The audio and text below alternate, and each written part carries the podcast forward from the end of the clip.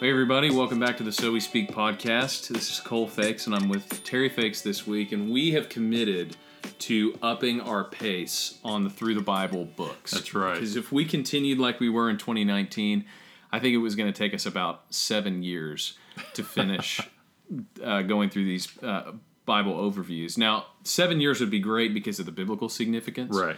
But I would rather we get through more quickly. Yes. And the other reason is we're just really enjoying doing these. Both the prep, the reading, the discussion, moving through the books of the Bible like this is is a great um, it's a great exercise if you've read the books before. It's also great if you haven't read the books before. And for us, having read these books before, it's nice to go back and think about what are the main takeaways? What are the backgrounds? What should you know when you're trying to break into this book? What are what are the things that are going to ask some questions when you get to them? What are the things that uh, you need to do a little historical study to understand? And on at the same time, asking yourself, what are the big takeaways? What are the big faith lessons? What are the encouragements? What are the things that I learned about God or about humanity or what points to the Messiah in the Old Testament? Uh-huh. Uh, all of those disciplines are part of the Christian life, and we hope that they're disciplines that you're also doing as you're reading these books along with us, or taking notes for the next time you do read them in your Right. Bible study reading plan. So we are going to be taking questions for another Q and A episode here in the next few weeks. So go ahead and send those in. We've already gotten a few for September, but you can email those at info at sowespeak.com. You can text, you can DM on Instagram or Twitter. You can post on Facebook. If if it tags us, we will find it and we will answer it. Can we respond by mail? Yeah, if, if you respond by mail, uh, we're probably looking at October, November for the response to those questions, but feel free. So this week we're going to continue the trend that we started two weeks ago. We did First and Second Samuel, First and Second Kings, and now we're doing the book of Ezra.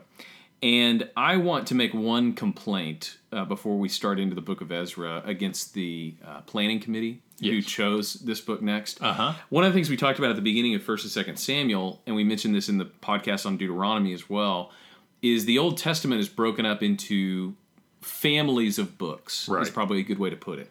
Not that they have the same authorship, but they're in the same tradition. Mm-hmm. And there's intertextual mentions of other books and Right. uh, different time periods. We went over in First and Second Kings that some of these books, and especially a lot of these prophets, were focusing on a certain geographic area Right. of Israel, whether that be Judah in the south, whether that be Israel in the north, mm-hmm. and the different fates that those kingdoms suffered. What we're doing here is we are jumping from one stream or one tradition to the other. That Although we are marching ahead chronologically, we're picking up right where Second Kings leaves off Right. we are actually jumping into a little bit different biblical tradition and that would be the first and second chronicles ezra and nehemiah tradition now we're going to have the opportunity to talk about how that's not as big a deal when Right. start to read the text but i think it's worth saying that uh, first and second samuel through first and second kings ends at the end of second kings as a unit and then when you start into first chronicles you realize i'm reading a lot of the same stories that i just read Right. and you go all the way through second chronicles and you get the same phenomenon of first and second samuel to first and second kings when you go from second chronicles into ezra in fact you actually get a preview of season two recap of season one for the first half of the book of ezra That's true. that you've covered either Uh-huh. in first chronicles or in between first chronicles second chronicles i mean and ezra so i just want to say there's a few things in here that that makes a difference the references in ezra back to the time of israel are typically references back to the tradition of first and second chronicles Yes. not that they're saying things that are historically different, but they're telling them from a different perspective. Right. And one of the things that that's important to note is Ezra comes from a priestly tradition, mm-hmm. not a kingly tradition. There's Right. a lot more focus on the Mosaic law. There's a lot more focus on keeping the feasts, the Passovers. We'll get into all this shortly. Some people think that Ezra was actually the editor of First and Second Chronicles. Right. Not the author, maybe, but the editor of mm-hmm. First and Second Chronicles, and so that makes sense given their connections. So with that complaint registered, we probably should have done First and Second Chronicles first, but that would be so repetitive after First and Second Kings. That's true. You can always come back when we finish it and listen to them in the proper order. That's exactly right. You know, one other thing before we get into the historical context of this that you you mentioned when we were talking about this is Ezra basically breaks with the idea of a chronological order narrative. And then, second thing that you might want to talk about, because I thought you expressed it pretty well, is even though we're in the middle, you know, if you open your Old Testament, you're literally in the middle of the Old Testament. That's not chronologically where we are. So Ezra kind of needs a little introduction. Yeah, that's a good point. Even before we introduce the book itself, Uh-huh. we almost need to make an introduction about where it is in the canon. And we've said this before the reason that the Old Testament books are in the order that they are in is because this follows the order that they are in in the Hebrew Bible. Right. So in, the Hebrew Bible is divided up very differently than we might intuitively think that you would divide up a book. It's not divided by chronology. It's not divided by theme necessarily. It's Right. divided by classification. So mm-hmm. you have almost a genre break between the Torah, you have the history of Israel, you have the writings, and then you have the prophets. Right. And then you can break those down into subcategories. You have the wisdom literature, for example. Like we talked about last week, First and Second Kings is typically seen as a companion volume to the prophets, or vice versa, that the Right. prophets are a companion volume of First and Second Kings. Uh-huh. The same thing is basically true with Ezra and Nehemiah and a couple of the later prophets that we're going to talk about. So while I don't advocate that we reorganize the books in the Old Testament to suit a chronological reading, Right. sometimes it's interesting to be able to place the books in a chronological order. Uh-huh. So, for example, we are at the very end of the Old Testament chronologically. In fact, after you get to the end of the book of Nehemiah, there's really nothing between there and when the angel goes and visits uh, Zechariah and Right. Elizabeth. I And mean, Elizabeth, it's silence for 400 years. Yes. So the other thing is there are some prophets in the Old Testament who are contemporaries with Ezra with the end of Second Chronicles Uh-huh. who are so far apart in the order and they don't have these nice little uh, cross references a lot of times that say for the historical background see the book of Ezra Right. that it's it's good to make a note in your Bible or a, a cross reference of your own to put it in uh, the context of the prophets. We talked a lot about the prophets in First and Second Kings, and in that case, the author of First and Second Kings talks about Elijah and Elisha and the prophet Isaiah. Right. First and Second Chronicles handles things a little bit differently. The main prophetic influence at the end of the book of Second Chronicles is Jeremiah Yes. who is a younger contemporary of Isaiah's. So, if you're going to rank the big prophets in terms of order, you have Isaiah, who's who's alive during the reign of Hezekiah. Then you fast forward a ways past the fall of uh, Israel, and you get Jeremiah, who lives through the fall of Israel. And then right after that, maybe alive at the same time, Uh-huh. you get the prophet Ezekiel, who is Right. at least prophesying from the diaspora, which is the spreading and the exiling of the Israelites. So then we get into the minor prophets, and that's a story for a different time. We can't go into all those. But the ones that are pertinent for this book would be the prophets Haggai, who we covered a couple of months ago. Uh-huh. And uh, we'll recap his story here because it's mentioned in chapter 5 of Ezra.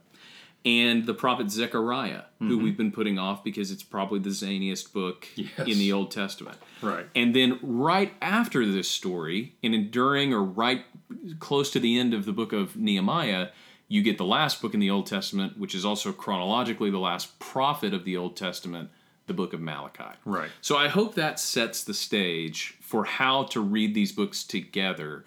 Ze- uh, Jeremiah's prophecy is interwoven with the book of Second Chronicles. Uh-huh. You can see some resonance in the book of Ezra to the prophecy where Jeremiah predicts that the Israelites are going to go back to the promised land.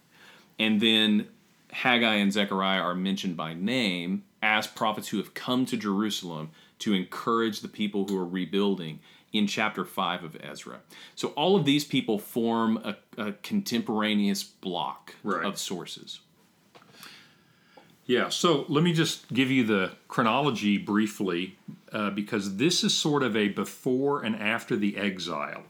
So in 586 BC, Nebuchadnezzar, the Babylonian uh, ruler, conquers the southern kingdom of Judah. He destroys Jerusalem. He destroys the temple. Now, there were some people already in Babylon who'd already been taken as hostages. Daniel is one of them. So he's a young man at this point, at 586. Jeremiah lives through this and prophesies before this destruction in 586 and after the destruction in 586. But basically, in 586, most of the Jews go off to Babylon. Well, they stay there in exile until, as Jeremiah predicted, there would be some salvation for the Jews, and it would come as Isaiah had said through a guy named Cyrus. Well, Cyrus was a Persian, and the Persians overthrew uh, the Babylonian Empire in 539. So think 586 to 539, basically. And so when Cyrus conquered them in 539, the Persians had a really different idea about how to rule. They didn't deport people. In fact, they sent them back. And so the book of Ezra is going to open with a decree that King Cyrus made. And he immediately said, You know what, you Jews can go back to Jerusalem. Well, that's conveniently fulfilling God's prophecy coming through this Persian king Cyrus. Well, there are a group of people under a Jewish leader named Zerubbabel in 538. This is the first wave of people returning. We've talked about him before, but in 538 he leads a group of people back. Well, the first six chapters of Ezra are going to talk about that, even though Ezra's not there at that time. He's just going to talk about that first group that came back. They came back, they rebuilt the temple, and that's where Haggai and Zechariah are encouraging the people look, rebuild the temple. I know it's a mess, but get it together. They do at 515. And then that story kind of ends. When you pick up in chapter 7, you move forward about 80 years, and in 458, Ezra comes on the scene and he leads the second group back. But he's a priest, not a builder. Mm-hmm. And then I'll, I'll flash forward just a little bit to the book of Nehemiah because while Ezra's there, 458, Nehemiah is going to show up about 13 years later to rebuild the wall. So Ezra and Nehemiah are contemporaries, but we're focused on Ezra bringing back the second wave of people returning, still under Persian kings, and he's going to focus on restoring the law of Moses, restoring the sacrifices, restoring the feasts, like you were saying. It's less a kingly history at this point and now a an ecclesial history, mm-hmm. a priest coming back. Yeah, so to connect the story, the, at the beginning of Ezra, he quotes or paraphrases the end of Second Chronicles if you want a chronological reading, read the book of Haggai between Second Chronicles and Ezra. Mm-hmm. And he is back on the scene, uh, restoring, continuing the work of restoration in Israel.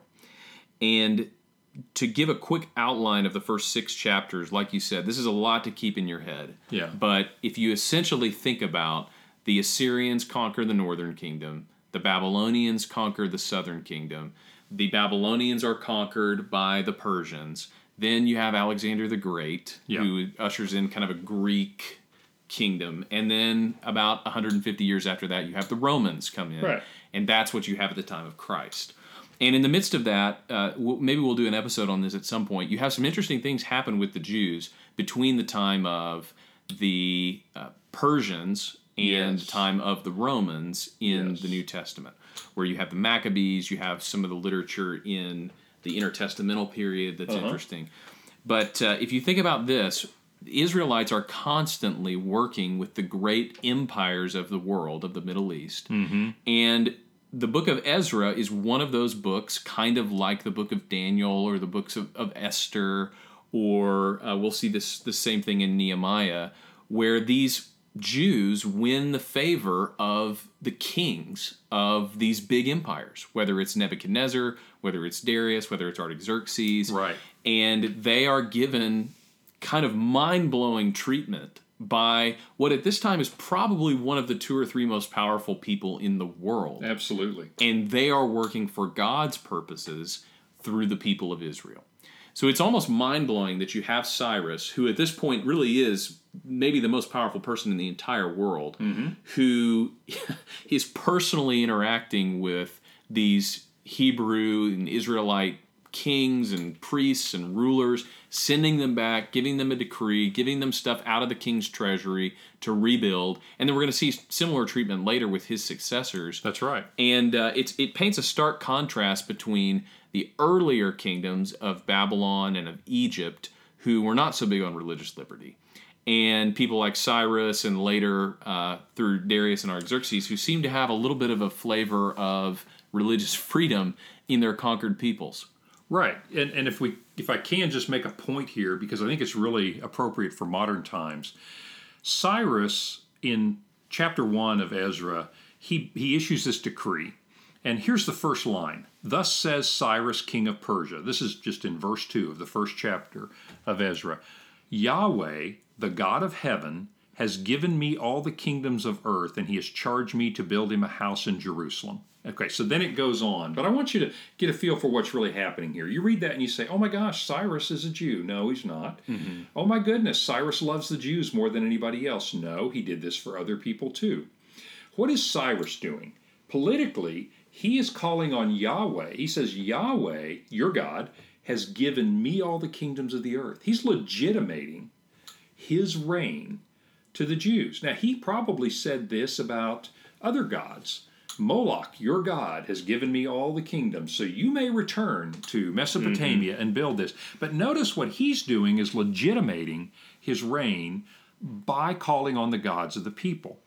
Well, and you do get a sense in some of the prophetic uh, words about Cyrus that he is an instrument in the hand of God, and so you have exactly. this very this very interesting double yes. purpose going on, which is probably what you're getting to. And that you're right. That's exactly what I'm getting to is that God used Nebuchadnezzar even though he was hostile to the Jews. He destroyed the Until Jews. Until God made him eat grass and, and yeah, turn into exactly. now. Cyrus is favorable to the Jews. And so my point is is that God's sovereignty extends to rulers who are operating from their own motives and yet God is the one pulling the strings, if you were. Mm-hmm. And I, I, really like that aspect of this. Yeah, if you look at the big geopolitical figures in the Old Testament, this is an interesting theme that emerges.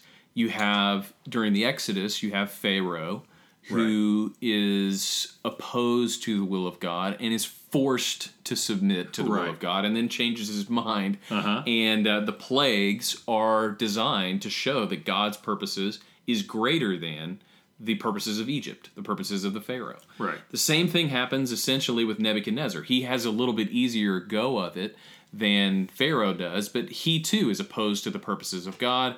God forces him into submission.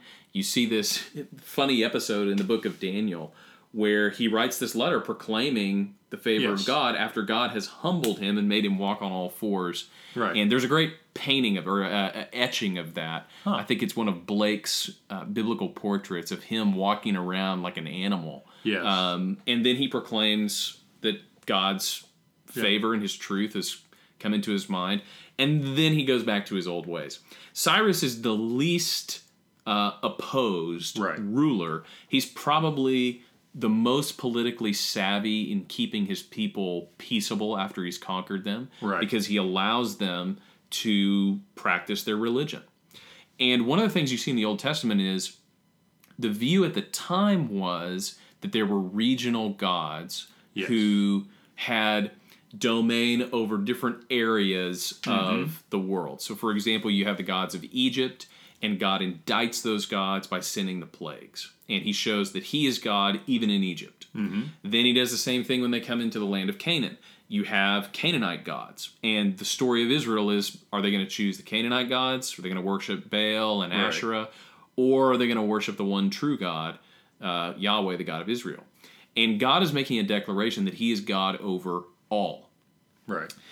The rulers have a little bit different view of things. They're fine. A ruler like Cyrus is fine if you want to believe that your God is regional. Right. And in fact, he will support that. One of the things that's really amazing about Cyrus is in chapter 1, verse 7, he brings out the vessels that Nebuchadnezzar had taken from the temple right. and sends them back with the people who are returning to build the temple with Zerubbabel. Mm-hmm.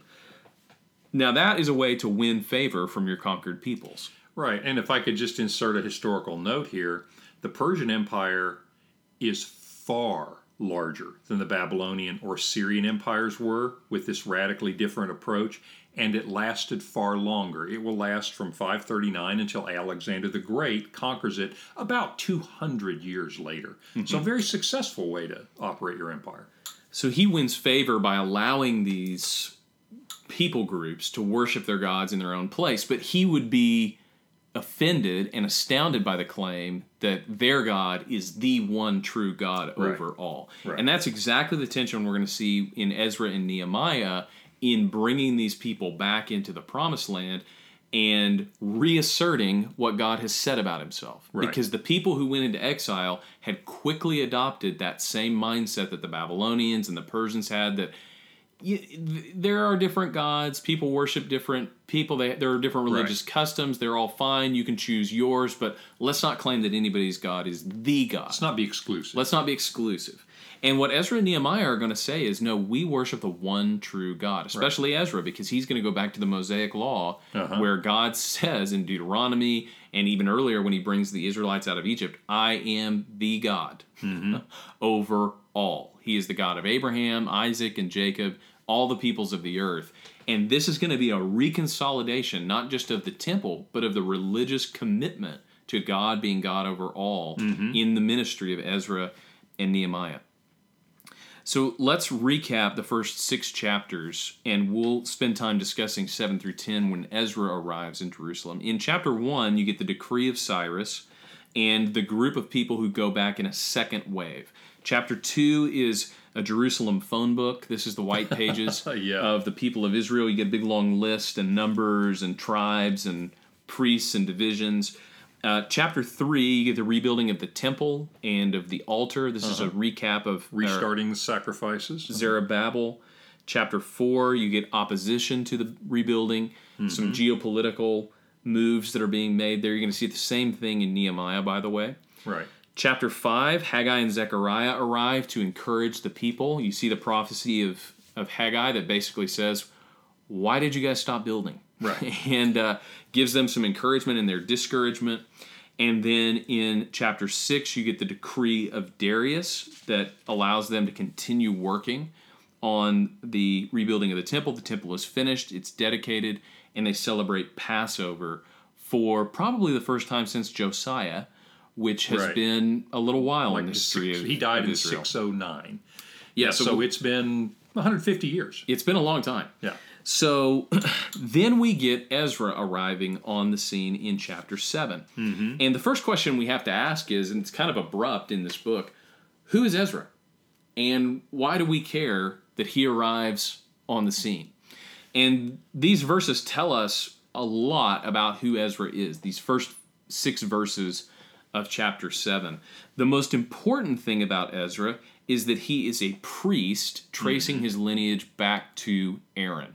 And that's why they go through giving you the highlights of his lineage. Now, this is not the entire lineage, But it legitimates his ancestry as a descendant of Aaron. and he's not just a descendant of Aaron. Right. He's a descendant of the strongest line of Aaron. He is the, the he is from the line of Eleazar Uh-huh. and from the line of Phineas, a couple of all stars in the priestly tradition. One of my faves, Zadok. Yes, absolutely. So he is he is listing his bona fides Right. in the priestly tradition, and the reason he's doing this is not just for clout. This is not a pride issue for Ezra. The legitimation of the priestly line means that he is able to start doing and overseeing sacrifices in the temple, celebrating Passover, teaching the law to the people. He is continuing the uh, life, the spiritual life of Israel in the time of Moses Uh-huh. and in the time of David. He's almost literally a connection between the time of Moses, say circa 1400, and now here we are in 458. And what he's saying, because not just anyone can oversee the sacrifices, not just anyone can can do these things. It has to be uh, a priestly lineage, and so he's basically the physical connection between Moses and this time, and he's about to make the spiritual connection, Right. the covenantal connection. Yeah, one of the big events of this book is to recapitulate and to show again Mm-hmm. the dedication of the temple and the observance of the law. So if you think about it, there's there's two different time periods in the Old Testament where people made covenants, they dedicated spaces for the Lord, and they divided up priests and priestly duties. That is in Moses' time with his brother Aaron. Uh-huh. And Aaron is anointed as the priest, and they build all the garments and all of that. And then again, in the time of David and Solomon, David organizes the Levites into Right. singing Levites and instrument playing Levites and guarding the temple and uh, serving with the the uh, instruments and things and The orchestra, of the choir, making the sac. I mean, right. he he gives a whole taxonomy to the Levites, and then Solomon is uh, both made king by Mm-hmm. the priest and dedicates the temple along with the priests. And now Ezra is going to do something very similar in this third wave of Right. dedications in the Old Testament. In fact, it'll be the last dedication until you get to Christ. Now, there is a pseudo dedication when Herod Right. rebuilds the temple, which we'll talk about in our intertestamental episode. Uh-huh. But this is the third wave of dedications and of covenants that is made in terms of the temple in the Old Testament. One in the time of Moses, one in the time of David, one in the time of Ezra. So, another thing that we know about him is that he has expert training in what he's going to be doing in Jerusalem. So, if you look at chapter 7, verse 10, this is one of my favorite descriptions Yeah, in the too. Bible. For Ezra, the, the hand of God was on him because Ezra had set his heart to study the law of the Lord, to do it, and to teach his statutes and rules in Israel. You probably couldn't say anything better about anyone today who sets out to be a teacher of the Bible is Yeah. to say this you set your heart to study the law of the Lord, to do it, and to teach it. Mm-hmm. And I think one of the amazing things about Ezra, and he really is an example of what it means to be a faithful and godly teacher. Right. I think oftentimes when we talk about preaching and teaching, we typically look to Paul. We talk about maybe Paul and Timothy.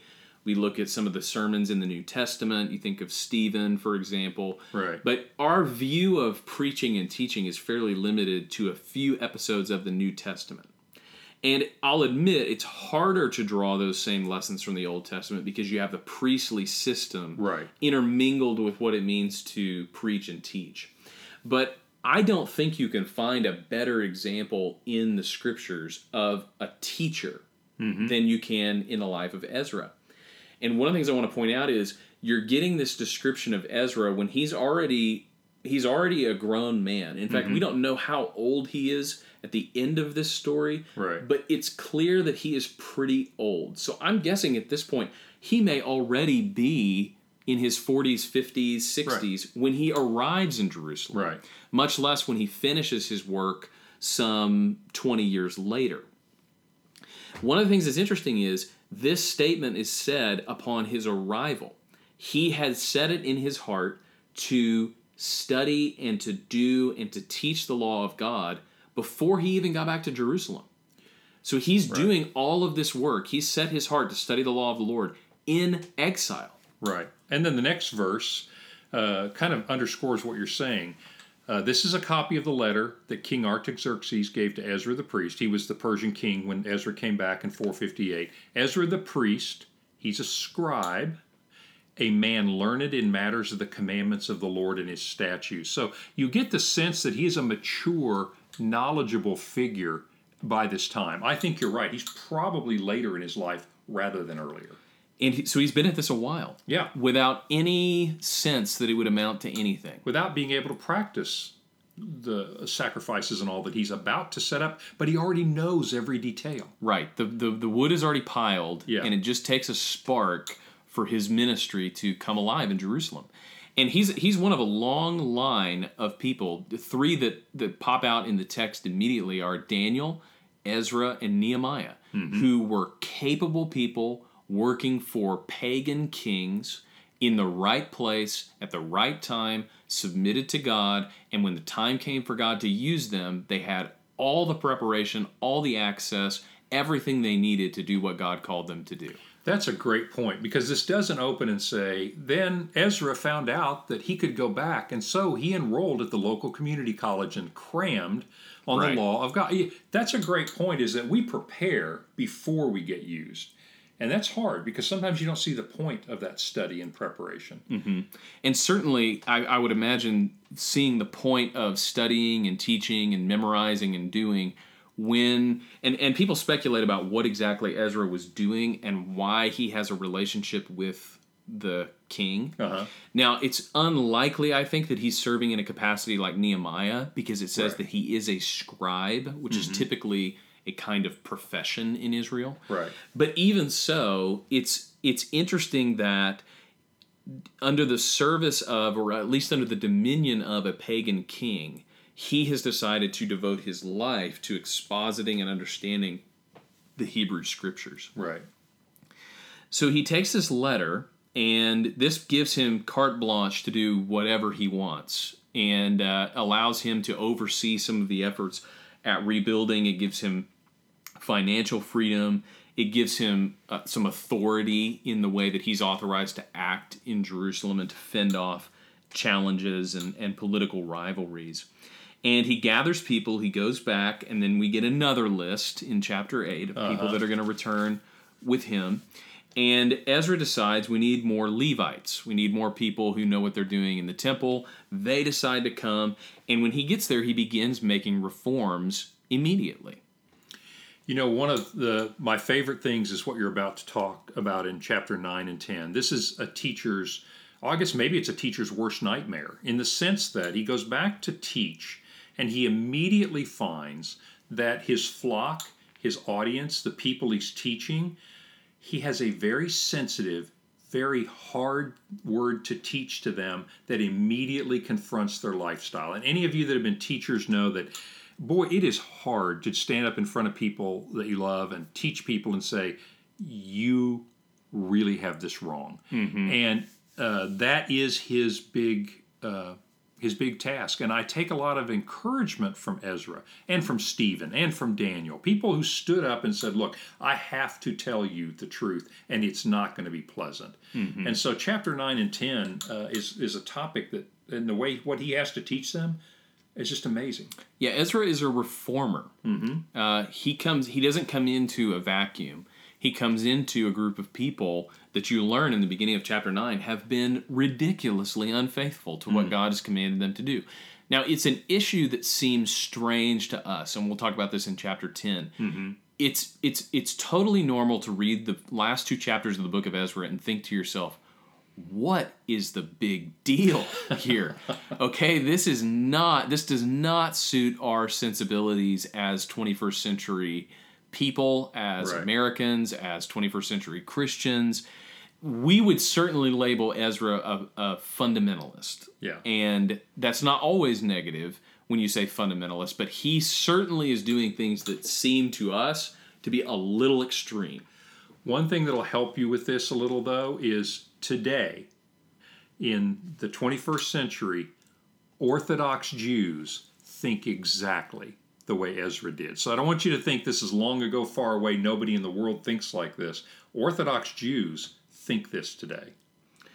Yeah, so his issue is in, in the beginning of chapter 9 that the people of Israel and the priests and the Levites have not separated themselves from the people of the land. If you remember in the books of Joshua and Judges and 1st and 2nd Samuel all the way through the exile, one of the big sins of Israel is not just that they are worshiping other gods, but they're worshiping other gods because they have intermarried with the people who lived in Canaan. Right. And this is a this is a topic that people have ethical problems with when they read the Old Testament through uh, through modern Modernized. Right. sensibilities. And one of the things you have to remember is what God predicted would happen is that they would intermarry and that then they would be faithless. yeah. And actually, you get a strain of this in the New Testament where Paul says, and there's some different interpretations to this, but where Paul essentially says, don't be unequally yoked with, with non believers. And what he means by that is if you are a believer, do not marry, do not unite yourself because you become one flesh with Right. a person who does not share your most basic commitments. They may be a wonderful person, they may be someone that you deeply love, and this sounds harsh uh, today when we say it, but the advice there is similar to what God was giving. The chances are much better that you will go astray after other gods than that they will convert to know the one true and living God. Right. And one thing I would uh, point out too is don't read this as God is saying, My Jews, my chosen people, the other people aren't worthy. They don't have the same human dignity. That's not what's happening. And I'll just refer you to this. You can go read it on your own. Back in Ezra chapter 6, verse 21. And I'll just give you the basic history. The first Passover that's celebrated by Zerubbabel. In that verse, it talks about not just the Jews celebrated it. It says, and those people of the land who had separated themselves from the abominations and the gods of the land. So it's not a human dignity issue. It's what you said, Cole, and that is how can someone who trusts in God be yoked with someone who does not? Right. And that's more what he's saying rather than you have first class citizens and second class citizens. Yeah, th- th- this is not the way it's framed in a lot of modern conversations where this is some kind of ethnic superiority. Right. The calling of the Jews is not to be God's favorite people and better than everyone else. The calling of the Jews is to be the vessel of the blessing of God to all the nations. And they fail in that they fail really terribly in that. They do mm-hmm. not they do not go through with what God told them to be in the promise he made to Abraham. They do not carry out the mission that he gave them through Moses. And what Ezra is confronting is a failure to live up to what God had commanded them to do. And so if you think of Ezra as a reformer, the best analogy for us now is to think about someone who comes into a group of people who claim to be Christians, right. but who don't believe the things that Christians believe. So right. this is more similar to what you read in First John, for example, exactly. in the New Testament, or the letters to the churches in Revelation that you read about, or Jesus' criticisms of the Pharisees in the New Testament, than it is about this specific issue of intermarriage. Right. So I would say that this is a descriptive passage in the sense that it describes what Ezra was doing, and it's only prescriptive insofar that it is what a faithful biblical teacher does the subject I don't think we take as prescriptive. Right. I agree with that. The other thing I would observe here, and this is a different perspective. Remember, we said Ezra's a priest. When you read Chronicles and Kings, you're going to see this through a, a kingly point of view. Ezra's very interested in the covenantal relationship, the mm-hmm. law of Moses. And he comes to a group of people who say, We belong to God. And he says, And yet you are not living according to the covenantal relationship. He mm-hmm. looks at it very much like a priest, very much like a pastor today mm-hmm. would look at it. Is you go into a group of people who say, I'm Christian, and they're not living in any way like it. And so, what would you say to them is, you're not living in a covenantal relationship with mm-hmm. God. And so what he does, I think, you know, this is prescriptive. What mm-hmm. how he goes about bringing this change to the people of Israel is prescriptive. It is as right. useful today as it was then, even if we apply it to different issues. The first thing he does is he speaks the truth in love to these people. Mm-hmm. And it really is a great mix of those two together because Ezra is not backing down at all on what God has called them to do. We don't have some kind of halfway measure or a compromise. In fact, they have to do some very difficult things in chapters 9 and 10 to remedy, to repent of what they've done. But Ezra is also with them in this. Not in that he's with them in partaking of their sin, but he's with them as a person of their community. Right. So in chapter 6, or chapter 5, even, or chapter 9, verse 5, he begins to pray on behalf of the people. Right. So after he sees this, he tears his garments and he pulls the hair from his head. He is weeping and mourning. And at the evening sacrifices, he rose from his fasting. So he's fasting on behalf of the people repenting. Right. And he prays to God, saying, I am ashamed and blush to lift my face to you, my Lord. For our iniquities have risen higher than our heads, and our guilt has mounted up to the heavens. And he goes on, and, and this is a really profound prayer for the people of Israel. You know, one thing interesting about this, Cole, is even though he hasn't broken this covenant, even though he hasn't married, uh, you know, done whatever specific thing, he, as the priest, lumps himself with his flock and said, We have heaped our sins up. And I think as a pastor today, even though I come into a group of people and, and try to shepherd them, even if I have, I mean, obviously we all sin, but even if I have not done these things, I put myself in with them and go to God saying, Oh Lord, we have failed. And to me, there that's an essential part of the pastoral or priestly calling. Mm-hmm. So Ezra he it says in chapter 10 he makes confession he prays he weeps casts himself down before the house of god. He's intervening. Right. Just the way in the same way that moses and david and solomon did between god and the people. Right. Not not necessarily in the way that we think of uh, priests today maybe doing that. He he is standing in the gap is what what they say about exactly. moses to pray for these people to urge them to repent and the great thing about the story of Ezra is they do. The people yes. do repent. And in chapter 10, we see Ezra continue his measures and uh, he faces a little bit of opposition, but in the end, these people put away the foreign wives that they had given. And I want to make one note. I mean, th- th- you can't really take the brunt of this text away, nor nor would I attempt to. They do what it says they did. They and and people have speculated that they have some kind of system where they're taking care of these people. We don't know. Right. We have to trust that they did what was right.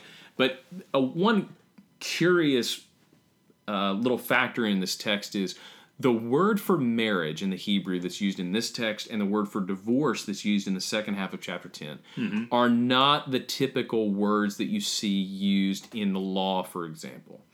Uh, these are words that make some scholars, not all, but some scholars think that maybe this is a kind of nullification of a polygamist arrangement. Maybe uh-huh. this is some kind of putting away of a wife that doesn't necessarily mean sending them out to be destitute, right. but means that you don't have an official marriage to these people. Some people think, a different group thinks, that what Ezra is essentially saying is these marriages are not recognized. Mm-hmm. They are not real marriages. So you can go back and forth in the scholarship and in different commentaries present different um, takes on this. What I take away from that is not lessening the emotional toll that this would have taken, the right. difficulty of this decision, but that Ezra was engaged with things as they were.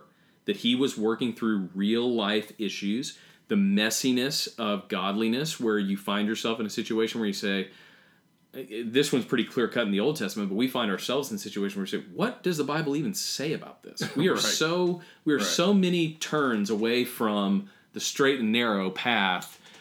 How do you even make this right? Right. That's a similar situation to what Ezra is doing here. Is he's taking it as it is, and he's bringing those people back to God's plan for their life, not all at once. And it was difficult, but that is where they are headed. It's a great example, and this is so true today as well, that sin gets us into situations that become so tangled.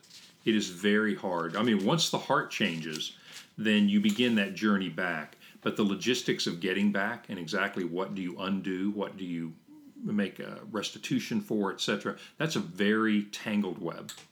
Yeah, and I think one of the things pastorally that we learn from Ezra that you learn after being in ministry for about two years, I would say, uh-huh. because that's about as long as you can handle being uh, white knuckled and idealistic on everything that you either learned in seminary or didn't like about your church as a kid or whatever your uh-huh. thing is. You can only hold that kind of idealism for a couple of years before you realize people's lives are just more complicated than you think they are. Right. And uh, there are a lot more factors at work than the the cookie cutter case study examples that you've right. run through in your mind.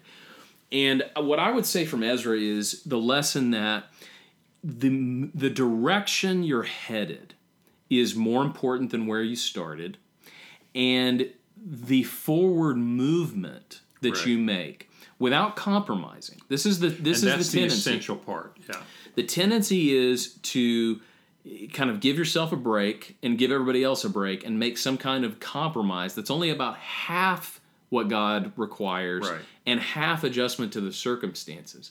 You don't compromise, but you do realize that you can't fix everything overnight. Right. It's the movement that matters. And the movement, the direction, the pace is not always as important, but the movement, the steady movement back to God's ideal is what you aim for in pastoral situations. Yeah, it's almost, I would characterize it this way. I don't know if this will be useful to our listeners, but you can, once you become a Christian, you can say this I still sin, but I, at least now I love God. That's insufficient. Here's a better way flip it around. I love God, and unfortunately, I'm still dealing with some sins. Mm-hmm. There's a, a huge difference in mindset. The commitment is always to crucify all of our sins, to nail mm-hmm. them all to the cross. But you raise a good point. Start going the right direction.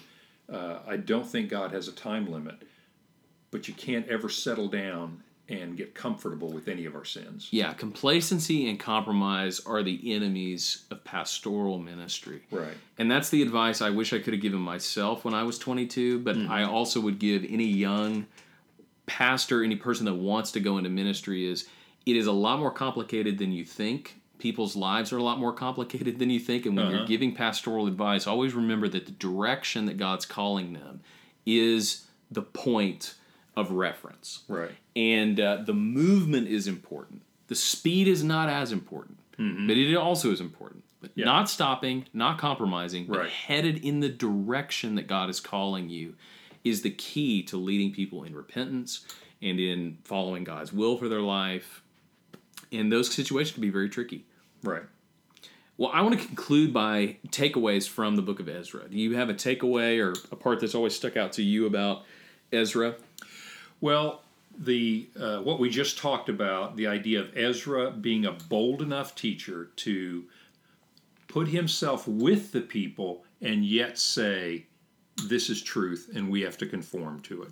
But the second piece that probably hits me the most and makes me think about my Christian walk a little differently is the covenantal focus. Mm-hmm. Is uh, he basically comes and says, "Look, we're going to restore our covenantal relationship. That's a direction, and it's going to start with the intermarriage." But it's also going to have the sacrifice. It's also going to, and I tend to sometimes think of my Christian walk as transactional rather than covenantal. Mm-hmm. So that's probably my biggest takeaway is think about my walk as covenantal, relational, as opposed to transactional. Yeah, that's a great takeaway. And we typically don't think about our relationship with God as covenantal mm-hmm. in that same sense. I, have always loved the story of Ezra. Like we said, I think he's a great teacher, he's a great pastor. Mm-hmm. He is somebody who spent a lot of time and energy and effort before he saw any return from God as far as faithfulness. Right. And if you keep reading, one of the best things about Ezra is not in the book of Ezra. One of the best things about Ezra is in the book of Nehemiah. Uh-huh. And he shows back up. So, he, so he's doing ministry for you know, 10 years or so 15 years before Nehemiah shows up. Uh-huh. Nehemiah builds the wall. Towards the end of the book of Nehemiah, which we, we aren't 100% sure when this is, but sometime maybe right around the year, what would you say, 440? Yeah, a little after that. So it's not the end of Nehemiah's life, but it's at the end of building the wall. Right. And in chapter 8 of Nehemiah, it says that the people gathered together as one man into the square before the water gate. This is when they've completed the that, wall. that mm-hmm. area. And they told Ezra the scribe to bring the book of the law of Moses that the Lord had commanded Israel. So Ezra the priest brought the law before the assembly, both men and women, and all who could understand what they heard, and he read from it, facing the square, from the early morning until midday, in the presence of the men and the women and those who could understand. So he's probably reading the book of Deuteronomy, right? Which, if you read that whole thing, it would take you a half day to yeah, read that out right. loud. And Ezra the scribe stood on a wooden platform that they had made for that purpose. This is verse 4. I just think this is so cool that Ezra has been, he's probably an old man at this mm-hmm. point. He's been serving God faithfully for a long time. Right. And a long time now in Jerusalem and they make him a platform and a podium and he reads the book. This is like all of his dreams come true. He reads the book of the law before the people and uh, he he opens it and he blesses the lord the, the great god and the people answered amen amen lifting up their hands and they bowed their heads and worshiped the lord with their faces on the ground. This is something we mentioned earlier that only a couple of people had the privilege of doing right. in the history of, of Israel, and Ezra is one of those people.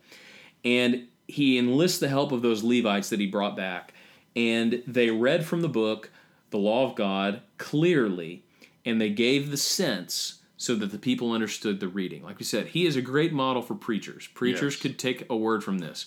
They read clearly, they presented it clearly, and they gave the sense Right. so that the people could understand the word. They can understand the law of God. And then Nehemiah, who's the governor, and Ezra the priest, the scribe, and the Levites who taught the people said, This day is holy to the Lord. And the Levites come together in verse 13 and they're getting ready to celebrate the feast. And it says that Ezra, the, they came to Ezra the scribe in order to study the words of the law. And so Ezra ends his life essentially running a seminary, Seminary. for Levites. And he is teaching, he's gotten to rededicate the, the people of Israel. Uh-huh. They've reaffirmed their covenant to God. He's explaining the word of God to them. He's expositing the law, and then they're coming to him and he's teaching them Yeah. day in and day out for the rest of his life. That's the last we hear of Ezra, is that he's teaching them. And I just think if there was ever somebody in the Old Testament that their faith became sight, you know, in Hebrews Right. 11 it says these Right. people didn't get to see their reward. Ezra did get to see his reward a little bit. Right. Um, not the full reward of heaven. You know, this isn't the complete, well done, good and faithful servant.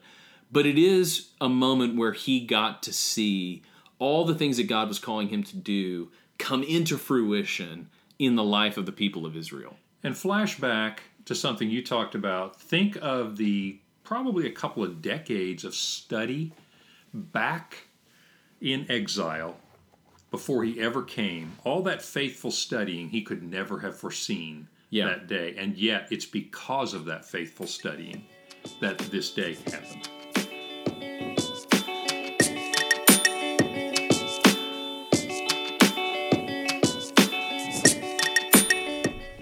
Thanks for listening to the So We Speak podcast. If you like what you hear, go ahead and leave a comment, leave a review, email us, tell us what you like about it, tell us what you'd improve about it. Thanks to all you guys who are listening, and we'll see you next week on the So We Speak podcast.